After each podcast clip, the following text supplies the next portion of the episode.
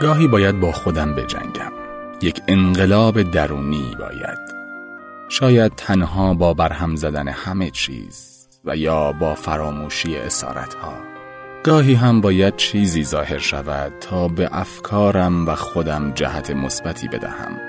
باید هر از گاهی در بین تصمیم هایی که می‌گیرم لحظه مکس کنم. یک مکس به اندازه یک حادثه. یک خانه تکانی اساسی.